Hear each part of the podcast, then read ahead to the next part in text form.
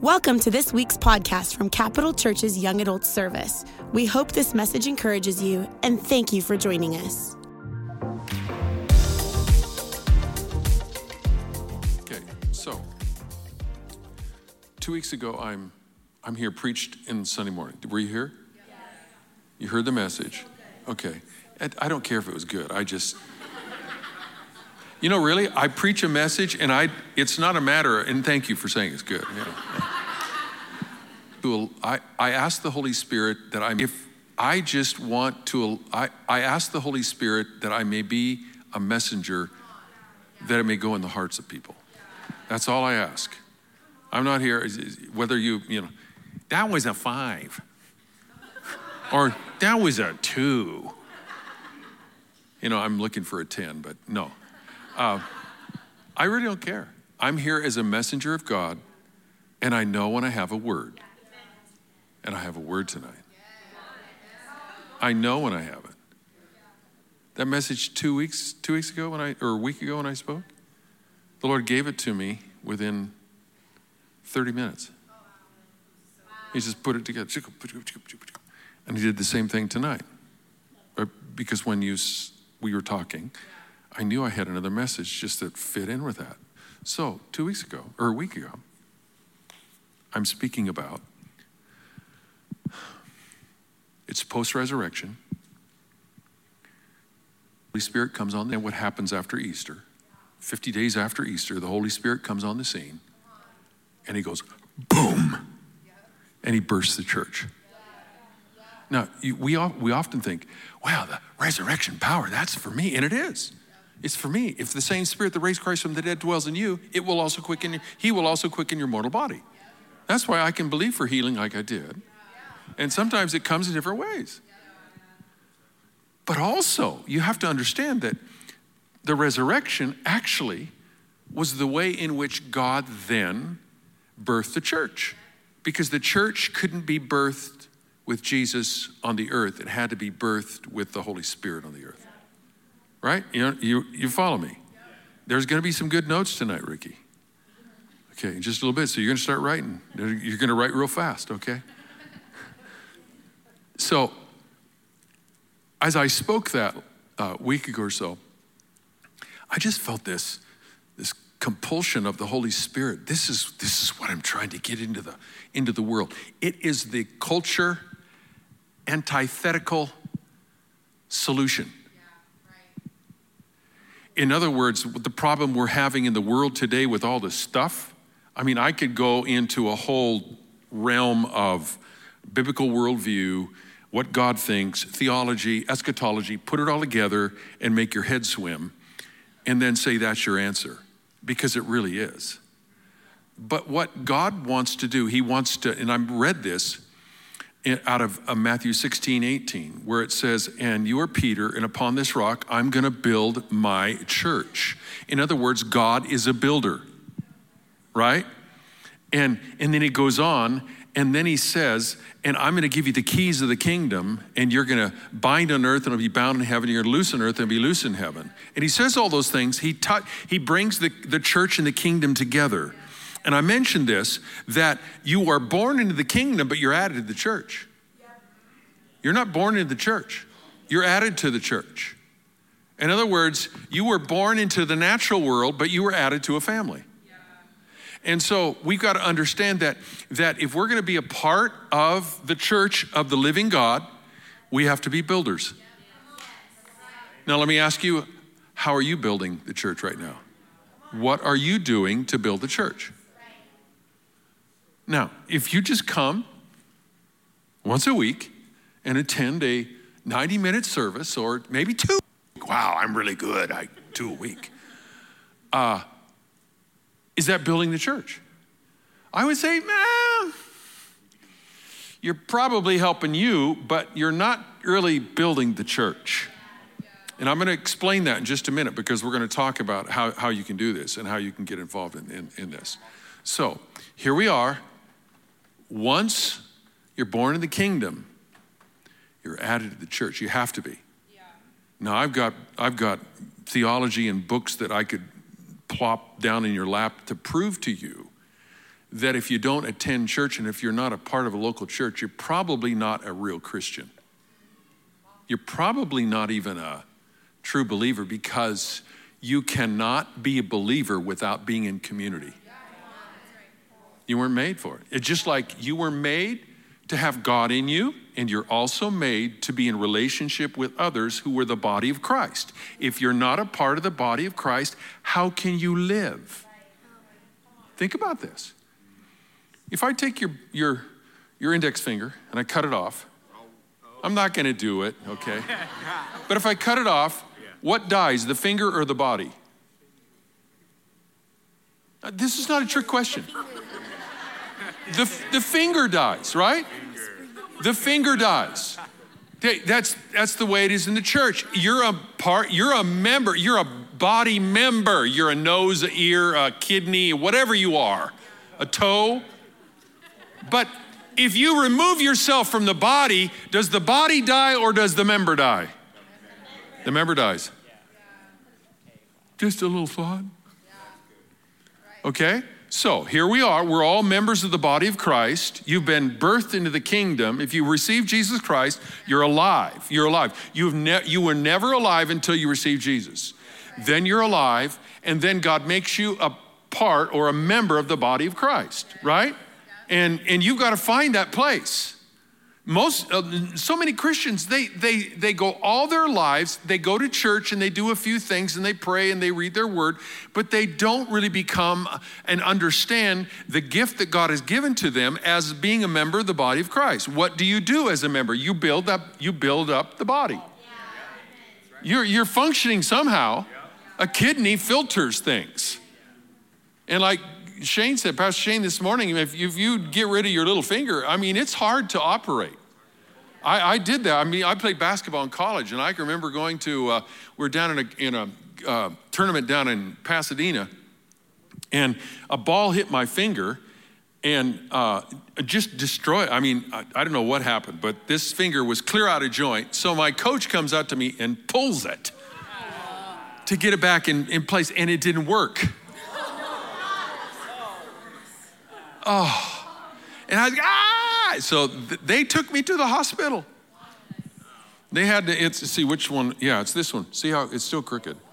Um, and I couldn't play for for a while because I didn't realize how important that little finger was. Really, I didn't. I didn't realize how important. You don't realize how important you are. If you stop functioning, something is lacking once you put yourself in the body, you got to operate in that. Okay, let's pray. Father, in Jesus' name, anoint our words. Let us hear the word of the Lord, and let the power of God come upon us. In Jesus' name, amen. Now, this may be the best message or the worst message, depending upon your receiving. He that has ears, let him hear.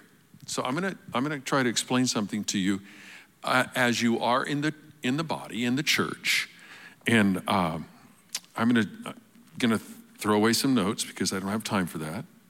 And uh, uh, remember what I said: the church must be public in its uh, in its representation in the culture. We cannot be inside the church only. We come in here for instruction, impartation, and anointing we go out there for distrib- distribution. This is kind of our receiving place where we receive our product and then we go out and distribute. That was really good. I didn't think about that. And so we've, we've got to become uh, producers and product managers and take what God has given to us out in the world in the public sphere. Now, what the world wants us to do is stay in the house because if we go out there, we ruin everything that they think is important. And so I read a scripture and I'm going to read it again Colossians chapter 3, verse 12 through 17. Then I'm going to cut another, another couple scriptures. Sorry, I didn't get this to you, Mary, but I'll, get, I'll read the other ones too. It says in Colossians 3, 12 through 17, you must be tenderhearted, kind, humble, meek, and ready to put up with anything. You must bear with one another, and if anyone has a complaint against someone else, you must forgive each other. On top of all this, you must put on love, which ties everything together and makes it complete. And whatever you do in word or action, do everything in the name of the Master Jesus, giving thanks through him to God the Father. These are the virtues of the Christian community, the body of Christ, what I just read to you. And so you must, we must work at those. Now, let me read you two other scriptures having to do with uh, what we're to do in, in the church. The first one is, is Acts chapter 2. I read this uh, a week ago or so, but I want to read it again. Acts chapter 2, verses 40. And with many other words, he testified, this is Peter, and exhorted them, saying, Be saved from this perverse generation. You've got to be saved from this perverse generation. How do you get saved from the per- perverse generation? Listen to what he says. This is how you save yourself. Then those who gladly received his word were baptized. You got to receive the word, you got to get baptized, and that day about 3,000 souls were added to them. And then he goes on, and they continued steadfastly in the apostles' doctrine and in fellowship, in the breaking of bread, and in prayers. Then, when they did that, that's how they saved themselves. Then, when they did that, they, the fear came upon every soul, and many wonders and signs were done through the apostles. If we do the work of the Bible in the church that is designated here, you will start seeing signs and wonders. It is because the church does not operate in true adherence to God's word. It says, Now all who believe were together and had all things in common. In other words, there was a joint unity that took place. And, and it says, and they sold their possessions. This is crazy. They sold their possessions and goods and divided them among all as anyone had need.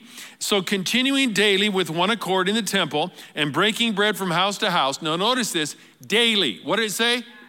Daily. daily. Every day they were with each other, either in the house or in the temple, it says. And breaking bread from house to house, they ate their food with gladness and simplicity of heart. In other words, there's a lot of tabling going on. There's a lot of eating going on. If you get if you go to the Bible, there's a lot of food. There's a lot of eating. Now think about this.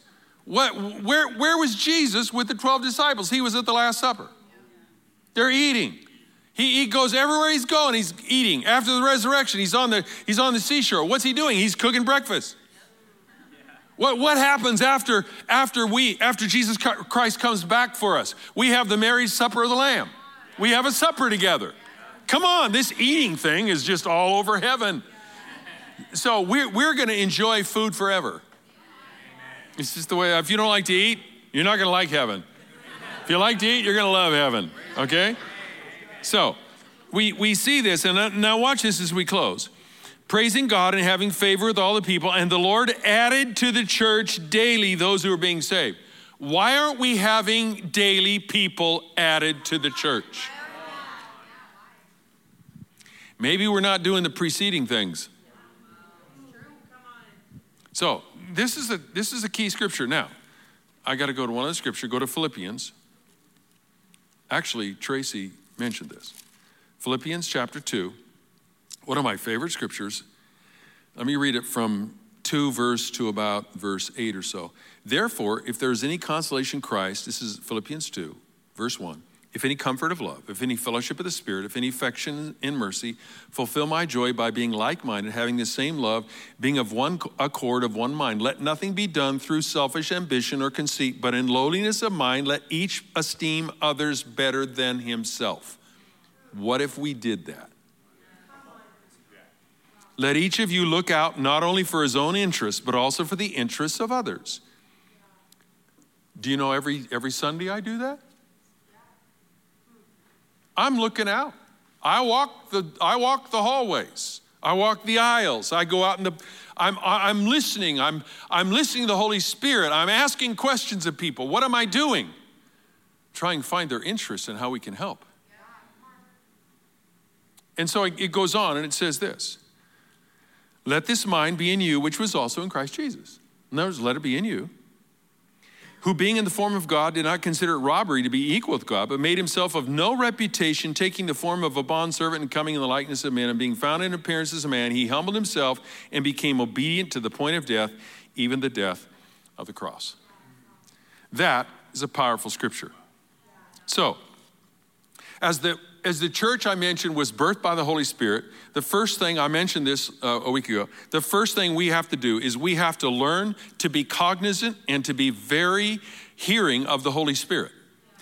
If you will start being a hearer, you will start operating in ways you never ever thought possible. You, he will tell you things during the week, not just on Sundays. You'll get in your car and he'll tell you, nah, don't go that way this week. Go this way. And he will, in a store, he'll say something to you. And he'll, he does it to me a lot. Sometimes I don't listen, and then he, did you hear me? You understand what I'm saying? We are his servants.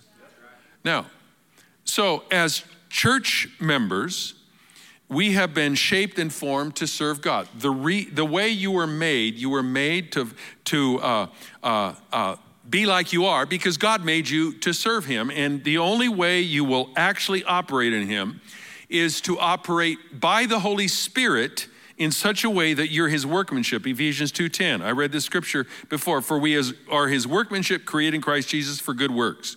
The word workmanship is poem it's poem. In other words you're a work of art. You're a poem. You're a narrative. You're a story.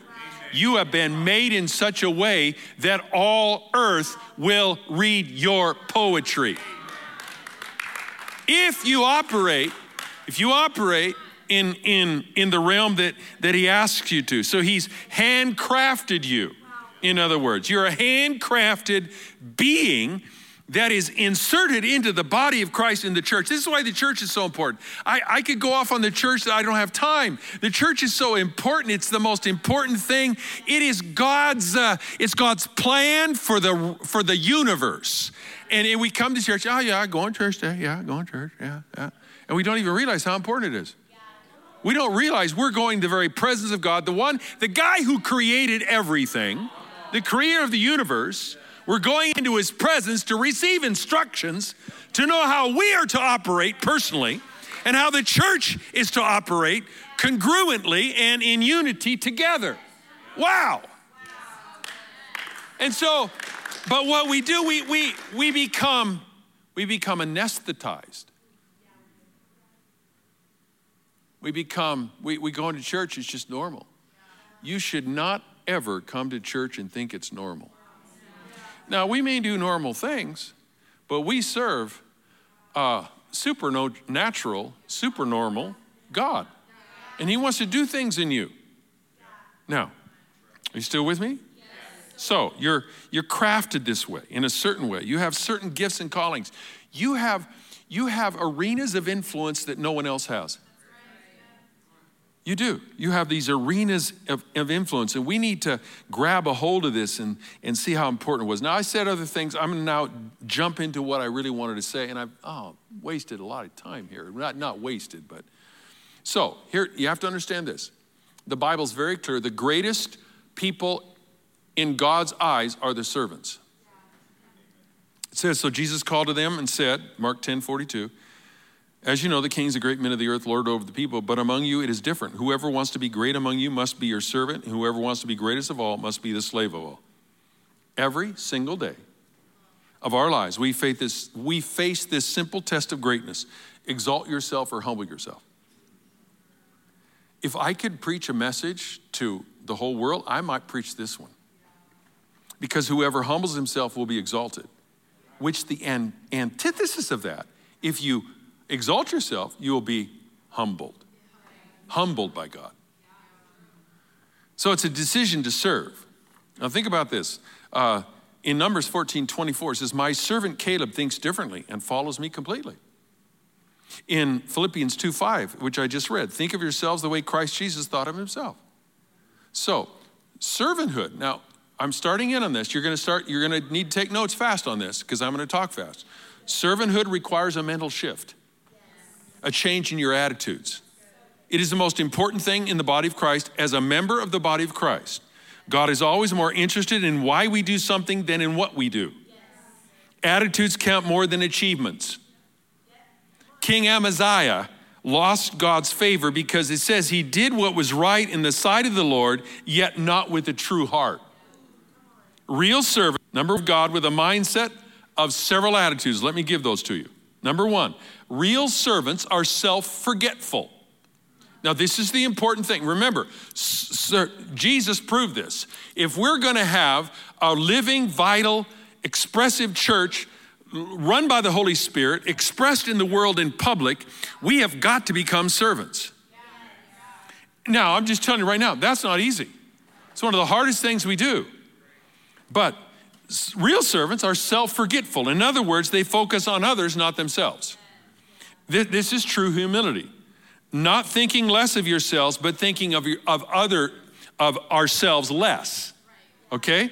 Paul said, forget yourselves long enough to lend a helping hand.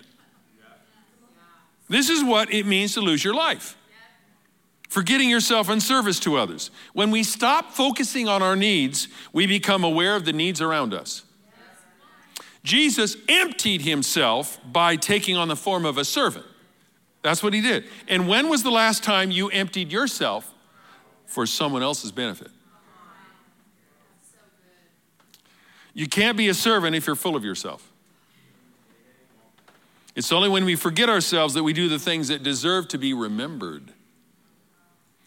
So a lot of a, a lot of our service, even today, is often self-serving.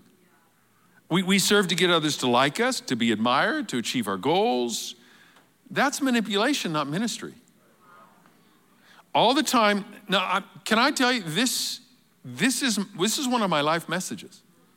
If we don't become servants, if you don't love those who are unlovable, you are you are no better than a Pharisee. The Bible says.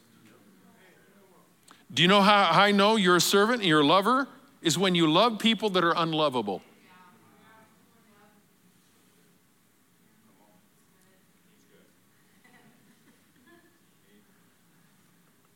I mean, I could tell you stories, but I don't have time to. I want to get this done. All, all the time we're really thinking about ourselves, so much of our serving, and how noble and wonderful we are. Some people try to use service as a bargaining tool with God. I'll do this for you, God, if you do something for me. Real servants don't try to use God for their purposes, they let God use them for his purposes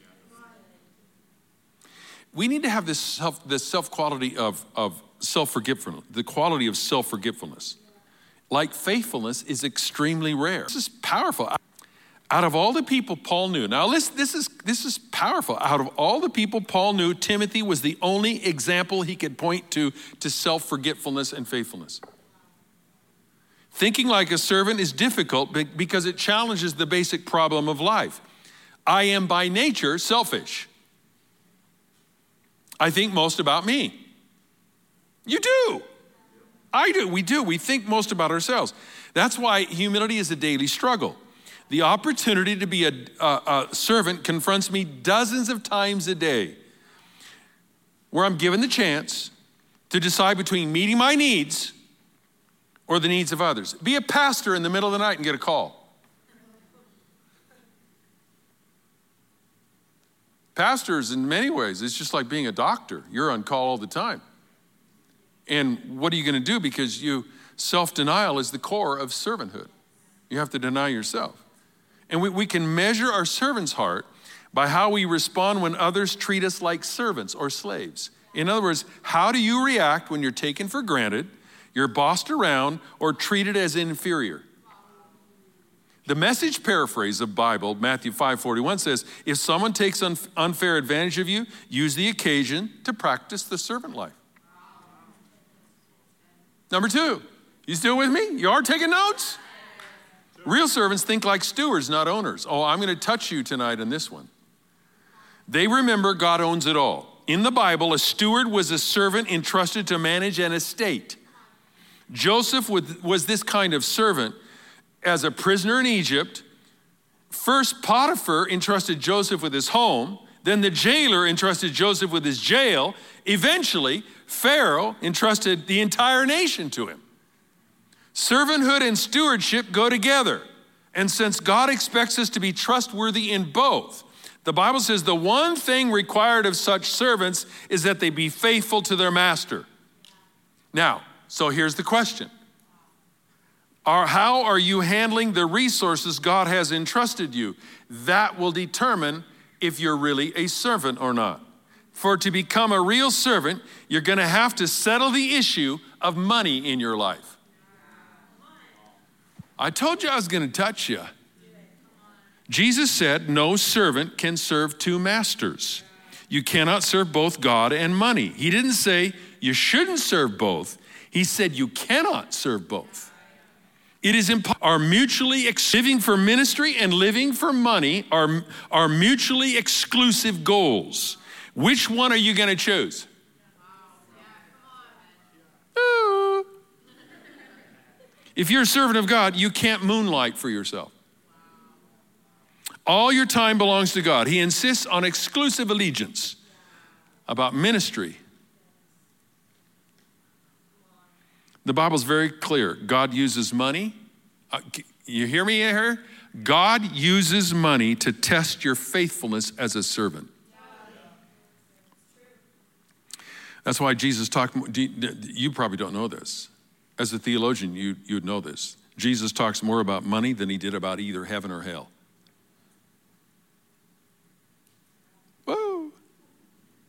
He said, If you have not been trustworthy in handling worldly wealth, who will trust you with true riches? In other words, how you manage your money affects how much God can bless your life. Really, Pastor again? And then you ask me the question why do we talk about money so much here at the church? Actually, we don't talk much about it. I mean, if I, I probably should talk more about it. Because how you handle your money will determine how much of a servant you are. Ooh. See, I believe people fall into two categories kingdom builders or wealth builders. Both are gifted at making a business grow or making deals, sales, making profit. Wealth builders continue to amass wealth for themselves no matter how much they make. But kingdom builders change the rules of the game. I don't, and I, I'll be honest with you, over the years of ministry, I haven't seen a lot of kingdom builders. They still try to make as much money as they can. These are kingdom builders, but they do it in order to give it away. They use the wealth to fund God's church and its mission in the world. Now, I'm not just talking about resources, I'm also talking about your gifts. All the things that you have, you are a servant of, you're, you're a steward of. Okay? So your, your test is going to be money. It's, it's, it will be money, and you need to learn how to handle it. See, every year I look, okay, how much more can I give in my resources to you? Every year. And every year I advance it. I'm doing, how, what else do I do, Lord? How, how, can I, how can I expand? How can I be a kingdom builder this year? And that's through the advancement of the, of the church, of course. Number three, I'm, I'm going to do five of these. It says I have three minutes and 33 seconds. I rebuke you in Jesus' name. Okay, servants are doing. Servants think about their own responsibilities, not what other servants are doing. In other words, they don't compare themselves, criticize, or compete with other servants or ministries. They're too busy doing the work God has given them. In other words, competition between God's servants is illogical for many reasons. And I hear this all the time. Well, I'd like to do that. I'd like to do this. And, you know, in, internally, if you're not careful, you're going to start uh, envying or you're going to start being competition. It's not about that at all. We're all on the same team. Our goal is to make God look good. Did you hear me? Our goal is to make God look good, not ourselves. We've been given different assignments and we're all uniquely shaped. Paul said, We will not compare ourselves with each other as if one of us were better and another worse. We have far more interesting things to do with our lives. Each of us is an original. There's no place for petty jealousy between servants. When you're busy serving, you don't have time to be critical. You don't. If, if you're really being a servant, any time spent criticizing others is time that could have been spent ministering. Think about it. When Martha complained to Jesus that, that Mary was not helping with the work, she lost her servant's heart. Real servants don't complain of unfairness, don't have pity parties, they don't resent those not serving. They just trust God and keep serving. I'm telling you, this is the key to the kingdom. If we all did this, oh my word. It's not our job, in addition to this, to evaluate God's master, his our master, his other servants. The Bible says, Who are you to criticize someone else's servant? The Lord will determine whether his servant has been successful. So it's also not our job to defend ourselves. And I'm going to say this right now. This is a key. Can I just tell you right now? It's not your job to defend yourself against criticism. I'm telling you, you're going to get criticized. I mean, Pastor Shane said that this morning. We're going to get persecuted. We're going to get criticized. You know, it's not your job to defend yourself. You ask God to defend yourself. If you're His servant, He will defend you. The Bible's clear on that. If you go to the Book of Psalms, if you read the Tale of Three Kings, if you read, you know, books that are, are, talk about this, your job is not to defend yourself against criticisms. Let your Master handle that. Follow the example of Moses, who showed true humility in the midst of criticism. Nehemiah, whose response to critics, this is interesting. Read the book of Nehemiah. I mean, it's fascinating. He's getting criticized by all these critics that want to stop the work. You know what he said? Uh, my work is too important to stop now and visit with you. That's basically what he said. I, I can't stop. I'm, I'm, like Jesus. You can. He didn't even entertain these critics. If you serve like Jesus, you can expect to be criticized. The world and even much of the church does not understand what God values the disciples criticized one of the most beautiful acts of love shown to Jesus in the Bible. The disciples did. Mary took the most valuable thing she owned, which was expensive perfume, and poured it over Jesus. Her lavish service was called a waste by the disciples, but Jesus called it really significant, loving, and kind. And that's all that mattered. Your service for Christ is never wasted, regardless of what others say. Number four, real servants base their identity in Christ. They remember they are unconditionally loved and accepted by grace, so they don't have to prove their worth when they're threatened by lowly jobs. I got most of us are too insecure to be servants. We're afraid our weaknesses and insecurities will be uncovered, so we hide them with layers of protective pride and pretensions. Do you know, how, you know, do you know how I test people? I give them lowly jobs. Not to see if they could do the job well, see how they handle it. You know, Pastor Mark Francie, we put him on janitor duty. He had to clean the toilets. I did the same thing when I was growing up. Do you know every when even when I was a, I was a head of the school, uh, I helped start a Christian school back in 1974. That's a long time ago, isn't it?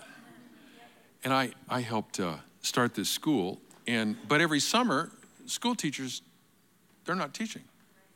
So we had to assume other jobs within the context of the church. I became a janitor. I became, uh, I was over all the janitors in the whole, the whole church thing. I was, I, I did everything imaginable. I, I learned how to help an electrician. I was his assistant. I, I did all these things. I did everything. I, I tell people this I did everything in the church except for being a cook in the Bible college. I did most everything else. I painted. I went and painted the dorms in our Bible college. I did that during the summer. I, I, I did all these things that, I mean, you'd be shocked. But what it, what, what it did, it, it, it did something in me. I learned critical skills as well as learned how to be a variety of jobs. I've done more jobs than you'll ever do, just different variety of jobs. Because what God was teaching me, I just want you to learn to serve and help others. Do you know that's my that that's that's what I push our staff to do. I mean, haven't I talked to you guys about this? Do you know the greatest joy for me? The greatest joy for me is to see staff members and people who are in leadership go and help people. My greatest joy isn't preaching. I can do that anytime. My greatest joy is to see people learn the names of people who are coming and hurting the door. And then they, they not only learn their names, they, they start praying for the children of the parents. Do you know why I stand at the door and I don't greet the parents, I greet the kids? I want to learn their names because the kids are important to Jesus. He said, Let the little children come to me.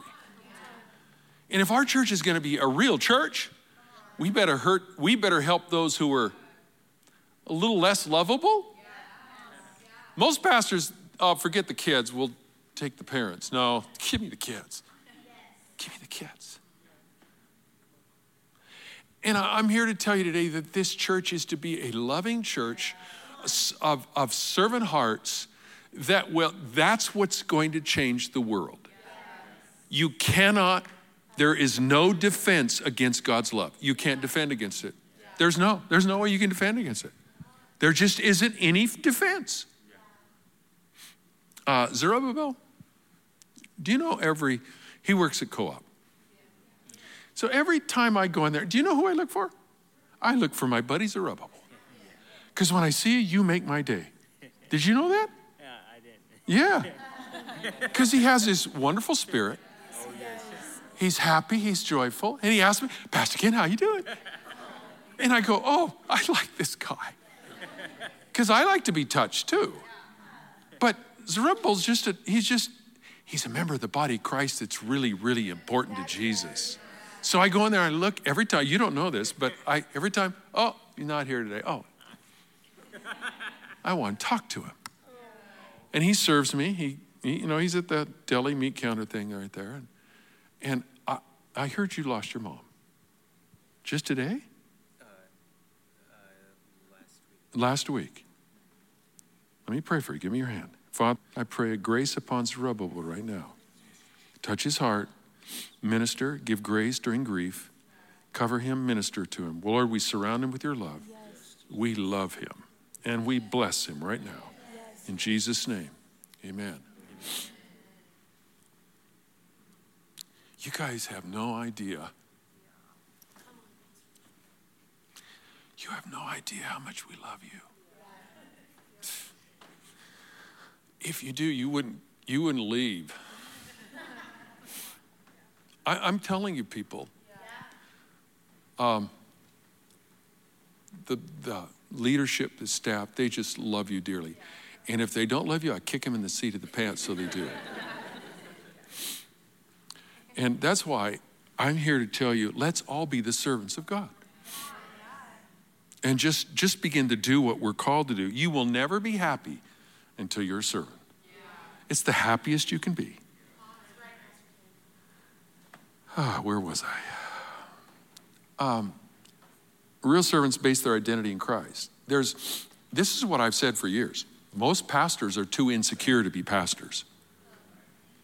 Insecurity is the big, biggest scourge of, of pastors because they try, they're trying to prove themselves. I don't have to get up here and prove anything to you. I know who I am in Jesus. And you don't have to say anything to me, and I'm still, I'm still okay. That's the way you should be. I shouldn't have to tell you anything, know who you are in Christ. And so we, we, we need to understand that one of the most profound examples of serving from a secure self image is Jesus washing the feet of his disciples. Washing feet was the equivalent of being a shoeshine boy, a job devoid of any kind of status. But Jesus knew he was and didn't threaten or bother him. The Bible says Jesus knew that the Father had put all things under his power and that he'd come from God. So he got up from the meal, took off his outer clothing, wrapped a towel around his waist, and washed the disciples' feet. I have a lot more, but I'm going to I'm to close in a few minutes. I, I'll come back for the second half. Is that okay? If you're going to be a servant, you must settle your identity in Christ. Your, your identity is not being a member of the Capital Church, not being, you know, a great leader in, in CYA. No, the more you are, you are secure in Jesus Christ, and only secure people can serve. The more insecure you are, the more you'll want people to serve you, and the more you'll need their approval. On the other hand, when when you base your worth and identity on your relationship to Christ, you are freed from the expectation of others and you're free to serve. Is this really good? If you could only catch this, this would change your life. You see, servants don't need to uh, cover their walls with plaques and awards to validate their work. They don't insist on being addressed by titles, and they don't wrap themselves in robes of superior, superiority. Servants find status symbols unnecessary and they never measure their worth by their achievements. Paul said, You may brag about yourself, but the only approval that counts is the Lord's approval. If anyone had the chance of a lifetime to flaunt his connections and name drop, it was probably the half brother of Jesus. He had the credentials. Think about this. He had the credentials of growing up with Jesus as his brother. Yet, in introducing his letter in the book of James, he simply referred to himself as a servant of God and the Lord Jesus. The closer you get to Jesus, the less you need to promote yourself. Did you hear that? I close with this. I have a whole nother message I was going to try to, it's just an addition to this. I'll come back and do that one. Is that okay? If you'll let me. And I, I end with this number five real servants think of ministry as an opportunity, not an obligation. They enjoy helping people, they enjoy meeting needs. They enjoy doing ministry. I, I do. I enjoy touching people, seeing their lives change. I mean, I could tell you story after story. They serve the Lord with gladness. Why do we serve with gladness? Because we love the Lord. We're, great, we're grateful for His grace. We know serving is the highest use of life, and God has promised a reward. Jesus promised, The Father will honor and reward anyone who serves me. And Paul added this He will not forget how hard you have worked for Him and how you have shown your love to Him by caring for other Christians. Imagine what could happen if just 10% of all Christians in the world got serious about their role of being a real servant. Think about what could happen in this room 10%, 20%, 30, all of us. Can I tell you this? If we all would become servants, we become the best messengers of the gospel. And you know what would happen? This room would be filled in a matter of time. I mean, real quick. Because we're loving people, we're caring for people. I'm not just telling you to, to be a servant in the house, you be a servant wherever you find yourself. The best servant. Anna, I just, I want to recognize she, here's a girl who, she got through interns and everything, but she comes in and serves Pastor Mark Thornton. Just, what, what do you need, Pastor Mark? You don't know. He tells me all the time. And she just loves to help, just loves to help. She comes in and serves. She's behind the scenes. She doesn't ask for anything. I just say, bless her. I, so I pray for you. I, I pray blessing. And there's so many of you the same way. You come in and, and, and you serve with, see, true servants don't have to be honored and get something in return. It's true. And can I, can I just tell you a few other things? Just uh, so, if you're involved in a ministry, do you know what I do? I watch what you do when someone else. I'll give you an example. On worship team, if you're on the worship team, I'm, I'm going to hit you here. If you're on the worship team, I watch what you do you're, when you're not on the worship team. Are you supporting those who are?